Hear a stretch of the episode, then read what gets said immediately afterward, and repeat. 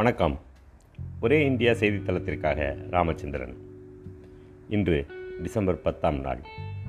சக்கரவர்த்தி திருமகன் ராஜாஜி அவர்களின் பிறந்த தினம் என்று. புகழ்பெற்ற வழக்கறிஞர் சுதந்திர போராட்ட வீரர் காந்தியின் மனச்சாட்சி என்று அறியப்பட்டவர் கருத்தியல் எதிரிகளால் கூட மூதறிஞர் என்று போற்றப்பட்டவர் சமூக சீர்திருத்தவாதி மேற்கு வங்க ஆளுநர் பாரதத்தின் கவர்னர் ஜெனரல் மத்திய உள்துறை அமைச்சர் சென்னை மாகாணத்தின் முதலமைச்சர் எதிர்க்கட்சியே இல்லாமல் இருந்த காலத்தில் காங்கிரசுக்கு எதிராக சுதந்திரா கட்சியை கட்டமைத்தவர்.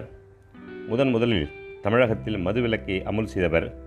விற்பனை வரி என்கின்ற புதிய வரியை அறிமுகம் செய்தவர் என்றெல்லாம் அறியப்பட்ட சக்கரவர்த்தி ராஜகோபாலாச்சாரியாருக்கு எழுத்தாளர் என்கின்ற ஒரு முகமும் உண்டு. டிசம்பர் ஆயிரத்தி தொள்ளாயிரத்தி இருபத்தி ஒன்று முதல் மார்ச் ஆயிரத்தி தொள்ளாயிரத்தி இருபத்தி இரண்டு வரை மூன்று மாதங்கள் சிறையில் இருந்து கொண்ட ராஜாஜி வெளியே வந்ததும் சிறையில் தமம் எனும் நூலை எழுதி எழுத்தாளரும் நூலாசிரியருமாக மாறினார். தமிழிலும் ஆங்கிலத்திலும் இவர் நாற்பது நூல்களை எழுதியுள்ளார். கவிதை கதை நாவல் என எல்லா வடிவங்களிலும் இவர் இயங்கினார். சமய இதிகாச தத்துவ எழுத்தில் ஒரு புதிய பாணியை உருவாக்கினார். ஏராளமான சிறுகதைகளை எழுதிய ராஜாஜிக்கு கதை கொள்கையை பொறுத்தவரையில் தெளிவான சிந்தனையும் கோட்பாடும் உண்டு. சிறுகதை வேறு நாவல் வேறு என்பதையும் இரண்டுக்கும் உள்ள வித்தியாசத்தையும் அவர் மிக கச்சிதமாக அறிந்து வைத்திருந்தார். சிறுகதை நெடுங்கதையைப் போல நீடித்த ஒரு காலப்போக்கையோ அல்லது ஒரு கதாநாயகனுடைய வாழ்க்கை முழுவதையுமோ சித்தரிக்காது. தனிப்பட்ட ஒரு சந்தர்ப்பத்தை மட்டும் எடுத்துக்கொண்டு சித்தரிப்பது. சிறுகதை சிறுகதையில் நிகழ்ச்சி செறிவு அதிகமாக காணப்பட மாட்டாது. சம்பவங்கள் குறைந்த எண்ணிக்கையாய்த்தான் இருக்கும். ஆனால் கதைக்கட்டு சாமர்த்தியமாக பதிந்திருக்கும். பாத்திரங்கள் பளிச்சென தூக்கி காட்டும். குண விசேஷங்களுடன் இருக்கும். நல்ல சிறுகதைக்கு அடையாளம் ஒன்றே. அதை படித்து முடிக்கும்போது நல்லவர்களுடைய மனதில் மகிழ்ச்சி தோன்றி உள்ளம் பூரிக்கும். இந்த கதைகளெல்லாம் நான் வெறும் பொழுதுபோக்குக்காக எழுதவில்லை.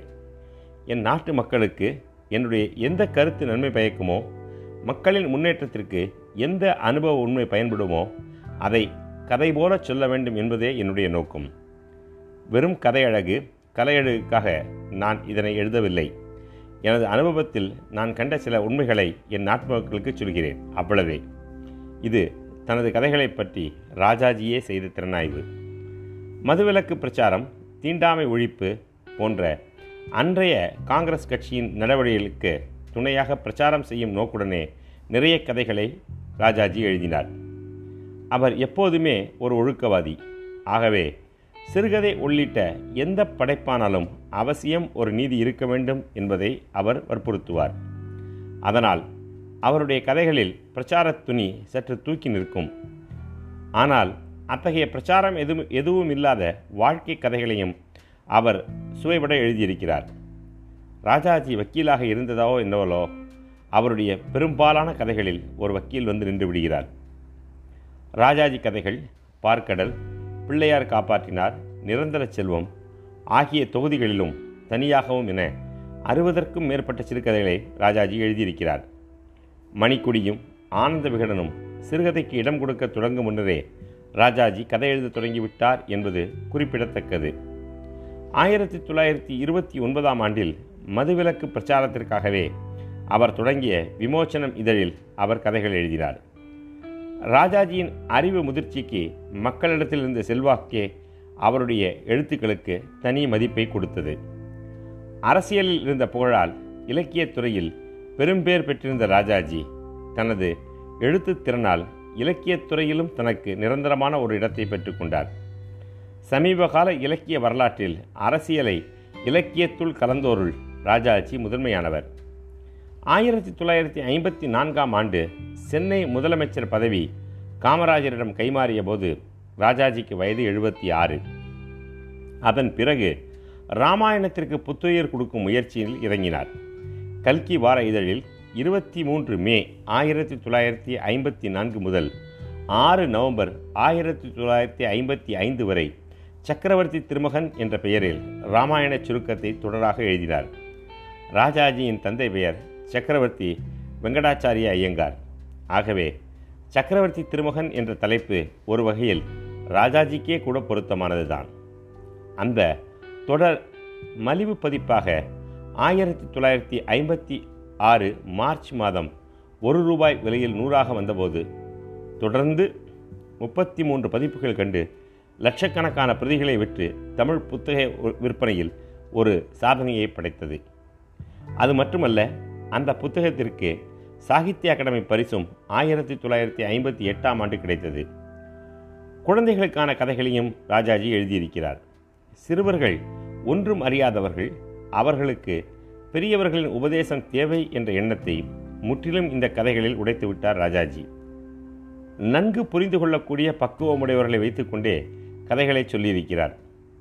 என்று ராஜாஜியை பற்றி இந்திய இலக்கிய சிற்பிகள் வரலை வரிசையில் நூல் எழுதிய ஆர். வெங்கடேஷ் குறிப்பிடுகிறார்.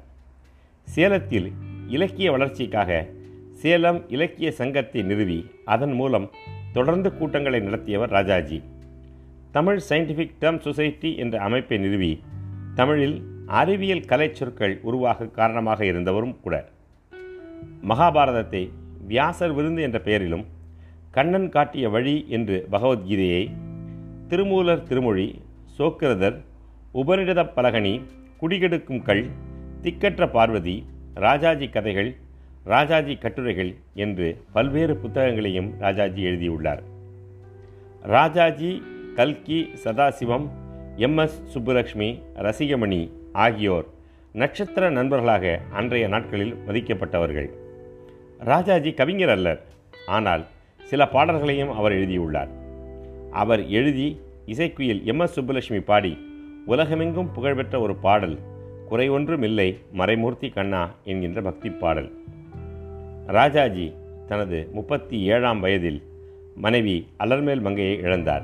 அப்போது அவருடைய கடைசி மகள் லட்சுமிக்கு மூன்று வயது. மூத்த மருமகன் வரதாச்சாரி இறந்தபோது மகள் நாமகிரிக்கு இருபத்தாறு வயது. இளைய மருமகன் தேவதாஸ் காந்தி மறைந்தபோது மகள் லட்சுமிக்கு நாற்பத்தி ஐந்து வயது. இத்தனை இழப்புகளையும் வாழ்க்கையில் பல இடர்களையும் சோதனைகளையும் சந்தித்த வண்ணம் இருந்த அவரால் குறை ஒன்றும் இல்லை என்று எப்படி பாட முடிந்தது என்பது அதிசயம்தான்.